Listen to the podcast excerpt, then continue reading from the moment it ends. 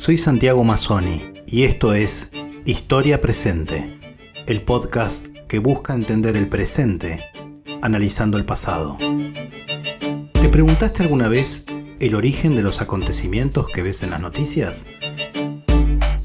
Cada hecho, trágico o venturoso, tiene una explicación, sin excepción. Todos los lunes te voy a contar lo que sucede en el mundo con un ojo puesto en la historia acompáñame a desenterrar las raíces de los sucesos más apasionantes de nuestro mundo. Bienvenido.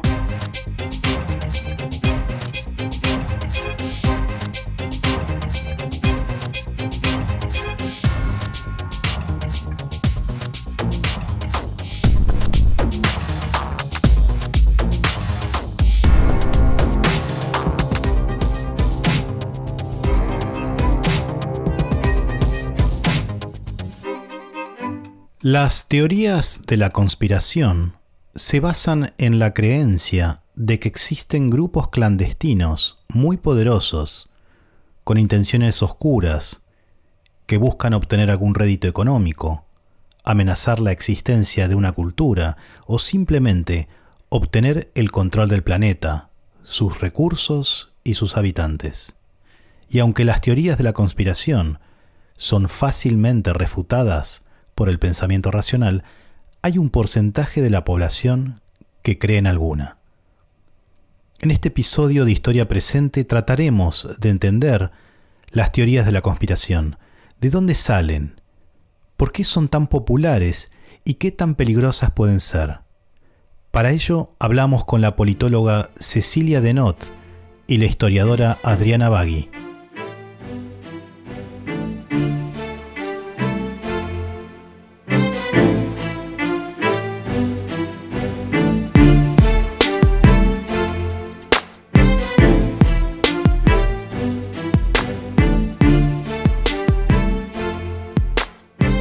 Todavía ardían los restos de las Torres Gemelas, luego de los atentados del 11 de septiembre de 2001, la versión de demolición controlada comenzó a circular en los chat rooms de Internet.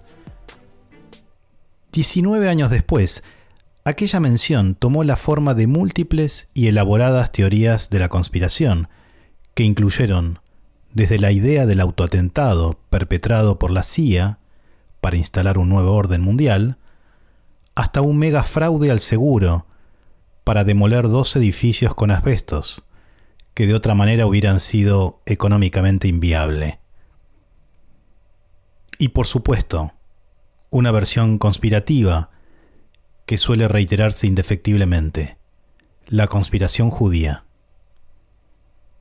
A mediados de este año, el Instituto Allenbach de Alemania publicó una encuesta realizada a ciudadanos de Estados Unidos, Gran Bretaña, Francia y Alemania para saber si aceptaban alguna teoría de la conspiración. En los Estados Unidos, el 22% de los encuestados creía que detrás de las versiones oficiales de algunos hechos hay algo más. Y un 25% expresó con respecto al coronavirus que los medios de comunicación no están diciendo toda la verdad.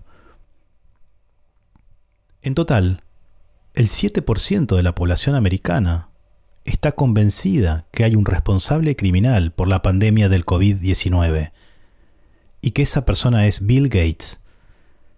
¿Con qué objetivo? Establecer un nuevo orden mundial. ¿Te suena nuevo orden mundial? Nuevo orden mundial es un concepto que se repite constantemente en las innumerables teorías de la conspiración que existen. Volviendo a las estadísticas, en Gran Bretaña y Francia, el porcentaje de la población que cree en conspiraciones es del 4% y en Alemania es del 5%. Un dato muy interesante es que el segmento joven de los Estados Unidos es más propenso a creer en conspiraciones que la población mayor. ¿La razón? Hay una creciente desconfianza hacia el sistema capitalista de la juventud americana, que se siente frustrada y apartada del sistema y culpa por ello a los súper ricos. Bill Gates, justamente, y a pesar de todas las evidencias al contrario, encarna la maldad personificada, el multimillonario que nunca satisface sus ansias de poder. La historiadora Adriana Bagui señala, en este sentido, la atracción que generan estos discursos en la gente joven. A las teorías conspirativas, que es una explicación sencilla de, procesos a lo mejor muy complejos, eh, un discurso atractivo, ¿no? Eh, que puede, mm, si pensamos en, el contexto actual de que cuestionamiento del status quo, ¿no? desafiante, que eso es muy atractivo para los jóvenes. Pero son tantas y tan variadas las teorías conspirativas que muchas veces se creen cosas sin saber que son teorías conspirativas. Por ejemplo, en los Estados Unidos se descubrió que aproximadamente la mitad de la población apoya alguna creencia estrafalaria, una de las más sostenidas e incluso publicitadas en algunos medios de comunicación fue aquella que sostenía que el expresidente de los Estados Unidos, Barack Obama, había nacido en Nigeria. El actual presidente americano, Donald Trump, fue uno de los impulsores de aquella teoría sin sustento. Para la politóloga Cecilia Denot, las teorías conspirativas simplifican la complejidad del mundo. Son explicaciones que de alguna manera simplifican eventos complejos, le dan orden a los acontecimientos de una manera sencilla, generalmente invocando una conspiración de individuos o grupos de individuos siniestros y poderosos que tienen motivaciones oscuras, contrarias a los nacionales. ¿Qué tipo de gente cree en una teoría de la conspiración? Resulta que no todos los conspiracionistas son personas paranoicas como se podría suponer, pero sí hay algunos patrones que se repiten. La gente menos educada y más alienada social y políticamente tienden a creer teorías de la conspiración. Pero también aquellos que tienen algún pensamiento mágico o creen en lo paranormal o en las profecías bíblicas son más propensos a aceptarlas. ¿Por qué resultan atractivas para tanta gente? Para Cecilia Denot, la clave puede estar en el narcisismo. Ahora, ¿por qué resultan atractivas las teorías conspirativas? Eh, no solamente porque permiten explicar eh, eventos complejos de manera sencilla, sino que además le proporcionan a las personas que, que, creen en ella la sensación de que ven cosas que otros no ven, que otros no ven, o sea, conexiones que otras personas son incapaces de ver. Un conspiracionista, por ejemplo, eh, ve la caída de las torres del 11 de septiembre y ve una conexión entre eso y la posterior invasión americana de Irak y la alianza entre Estados Unidos e Israel y la posibilidad de que haya explosivos escondidos en los edificios. Y a partir de todos esos eh, eventos inconexos fuerza una teoría, los conecta de alguna manera como si fueran causales para explicarte que en realidad Israel gobierna o controla el gobierno de Estados Unidos. Y entonces eh, hizo el atentado para que después Estados Unidos vaya y haga una guerra que sirve a los intereses de Israel. Por ejemplo, como decía Humberto Eco, ¿no? que por lo general las teorías de la conspiración se sirven de coincidencias casuales que se llenan de significado y de conexiones entre hechos que son totalmente inconexos.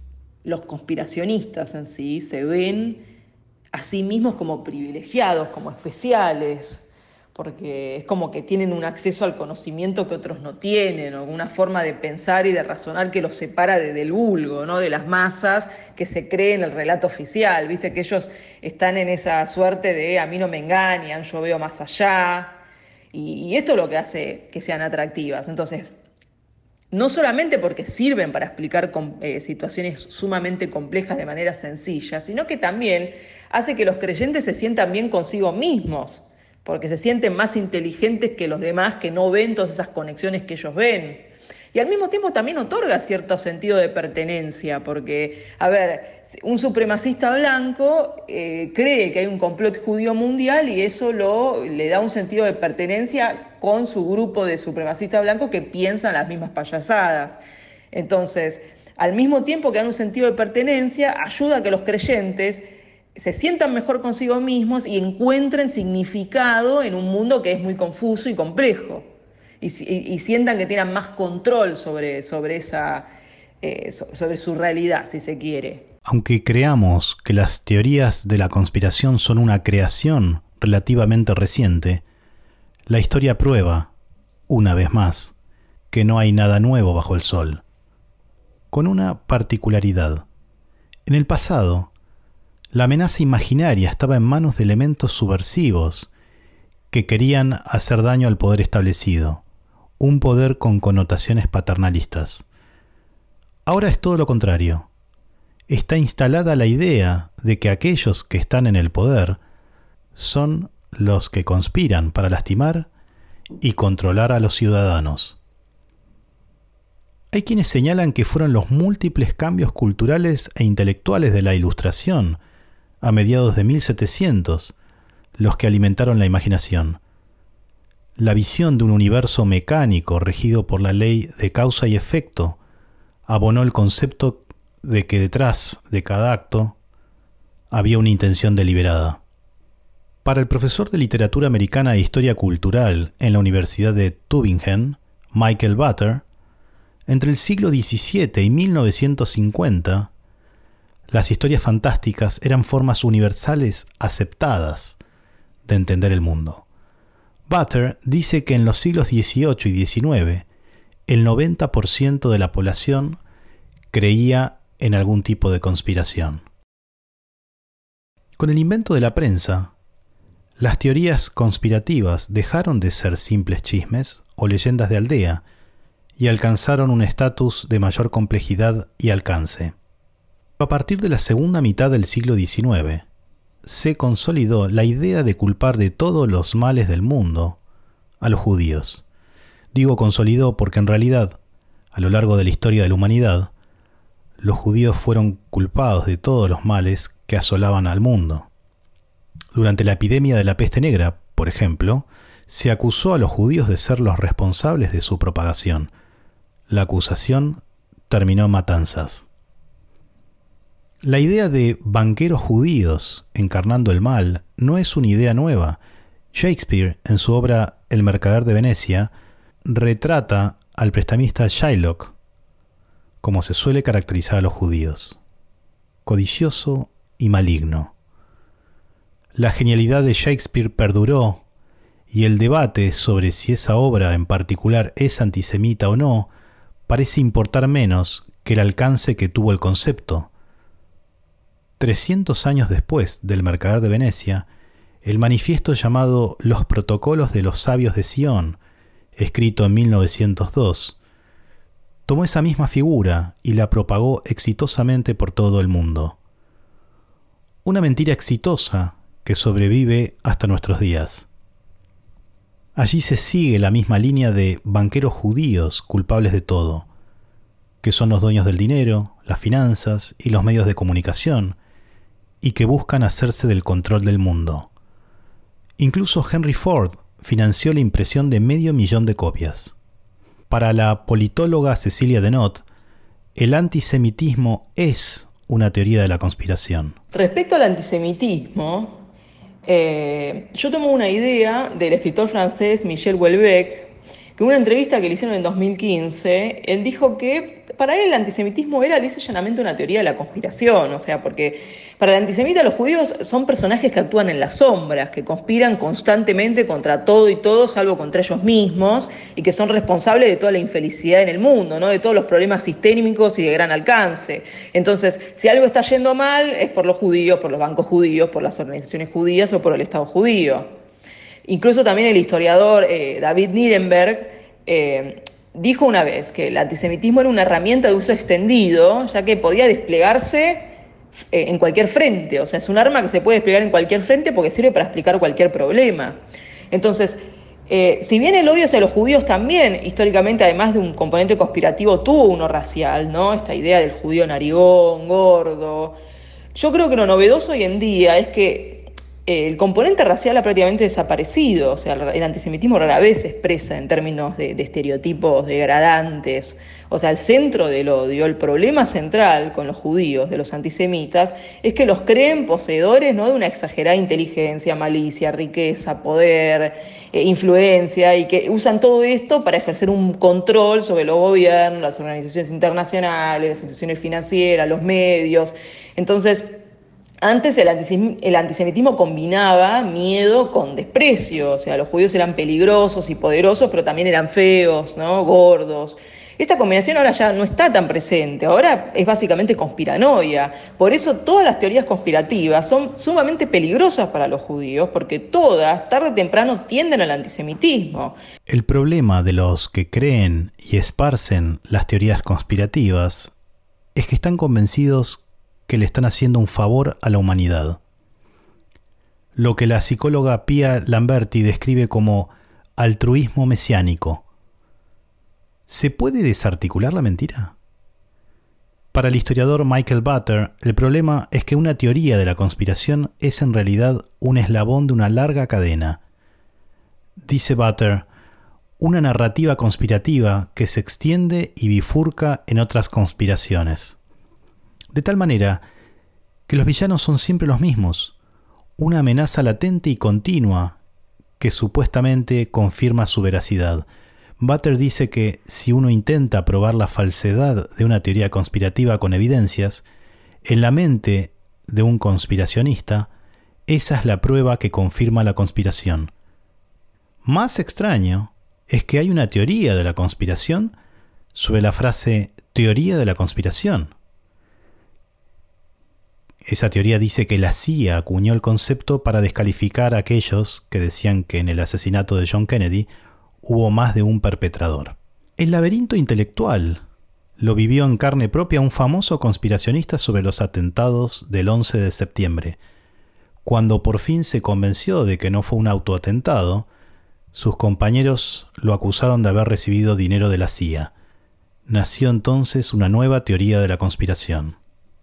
En el mundillo de los terraplanistas ocurre algo similar.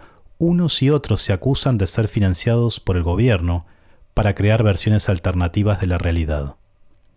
Cecilia Denot explica por qué son difíciles de refutar las teorías de la conspiración. Las teorías conspirativas son difíciles de refutar, porque incluso cuando uno quiere mostrar pruebas de, que eso no es así, te terminan diciendo, ¿no? Como que, como que les resulta una confirmación de la capacidad de los conspiradores para ocultar sus planes, ¿no? O sea, ah, las pruebas de que no existe una conspiración judía son creadas por los mismos judíos para que no nos demos cuenta, o sea, es como que tienen este, este, esta forma de pensar hace imposible que uno pueda, porque uno le muestra evidencia y la evidencia para ellos también les confirma ya sus propios prejuicios.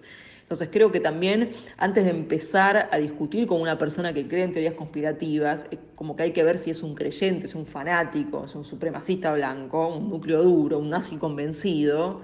Eh, y bueno, esa persona va a tomar las teorías conspirativas como la verdad literal y va a ser imposible persuadirlos de otra cosa. Creo que es fundamental primero establecer ¿no? la naturaleza y el alcance de la creencia de alguien para poder evaluar si vale la pena entablar una conversación y bueno, qué argumentos usar o cómo encararlo. Algunas teorías pueden hacernos reír. La tendencia es descalificar a las personas que creen en estas historias, pero el riesgo es que la burla resulta ser más alienante. No es casualidad que la gente menos instruida sea más propensa a creer en las conspiraciones podemos pensar que solo son gente inofensiva y que no hay que darles más relevancia de la que tienen. Pero con las redes sociales ya no nos podemos dar el lujo de no presentar batalla ante las mentiras, por más ridículas que sean. Algunas teorías de la conspiración están haciendo mella en políticas públicas y son una verdadera amenaza para la paz y las instituciones de los países. Sin ir más lejos, los seguidores de Donald Trump adscriben a una teoría de la conspiración nacida en el seno de la extrema derecha estadounidense, QAnon. Q es supuestamente un individuo anónimo, de ahí Anon, que en un foro de Internet develó una supuesta trama secreta del Estado profundo contra Trump y sus seguidores. Esta teoría de la conspiración es una rama de una ya más antigua que mencionamos, los protocolos de los sabios de Sion. ¿Qué sostiene esta teoría de QAnon o QAnon? Que actores de Hollywood políticos demócratas y funcionarios de alto nivel participan de una red internacional de tráfico de niños y pedofilia. Hace poco hablaba con una persona informada y educada que me confesó que creía cierta la teoría de la conspiración conocida como Pizzagate, la semilla de QAnon. Si una persona capaz e inteligente puede dar como válida una teoría que afirma que Hillary Clinton y algunos de sus colegas en el Partido Demócrata forman parte de una red de pedofilia y tráfico de niños, estamos ante un problema de magnitud. El 3 de noviembre, muchos americanos van a elegir a un presidente basados en información falsa de este estilo. La premisa de las teorías de la conspiración es que de muchas verdades se puede construir una mentira. De muchas verdades se puede construir una mentira. Les doy un ejemplo. El millonario Jerry Epstein abusaba de menores de edad. Eso es verdadero. Junto con su compañera Ghislaine Maxwell, reclutaban menores para ofrecérselas a personas de alto nivel. También es verdadero. El expresidente Bill Clinton era amigo de Epstein, compartía su avión privado y fue visto en la isla privada donde se cometían los abusos. También es verdadero. La muerte de Epstein en la cárcel es sospechosa. También es verdadero. Una teoría de la conspiración tomaría todos estos elementos verdaderos para narrar algo más intrincado. ¿Es convincente? Totalmente.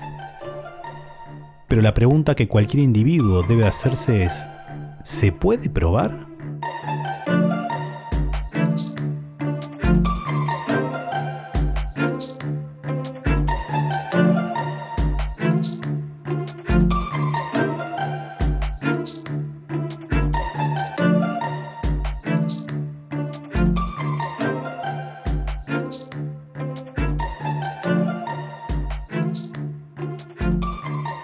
En la antigüedad, los humanos buscaron encontrarle coherencia a la realidad a través de los mitos. La búsqueda de un sentido era la fuerza creadora de los mitos. Los mitos griegos, por ejemplo, eran una forma elaborada de comprender aquellos fenómenos que el humano no podía explicar y que no podía controlar. Con las teorías conspirativas sucede algo similar, aunque la búsqueda del sentido y la explicación no apunta a seres sobrenaturales, sino a personas con intenciones oscuras de dominación y control. Para que una teoría conspirativa tenga éxito, debe existir el concepto de verdad oculta que ordene el caos o que advierta el advenimiento del caos. Ordenar el caos es explicar por qué sucedió algo terrible. Y para que esas teorías se esparzan, deben existir ciertos individuos que encuentren en esas versiones alternativas de la realidad una confirmación de creencias personales. No debemos confundir la sana costumbre de cuestionar al poder, pero siempre debemos proteger la santidad de los hechos. El editor del diario inglés The Guardian, Charles Prestwich Scott, escribió hace casi 100 años un artículo que contenía una frase que se convirtió en el paradigma de la libertad de expresión. Los hechos son sagrados, pero el comentario es libre. Que los hechos no se conviertan en opiniones.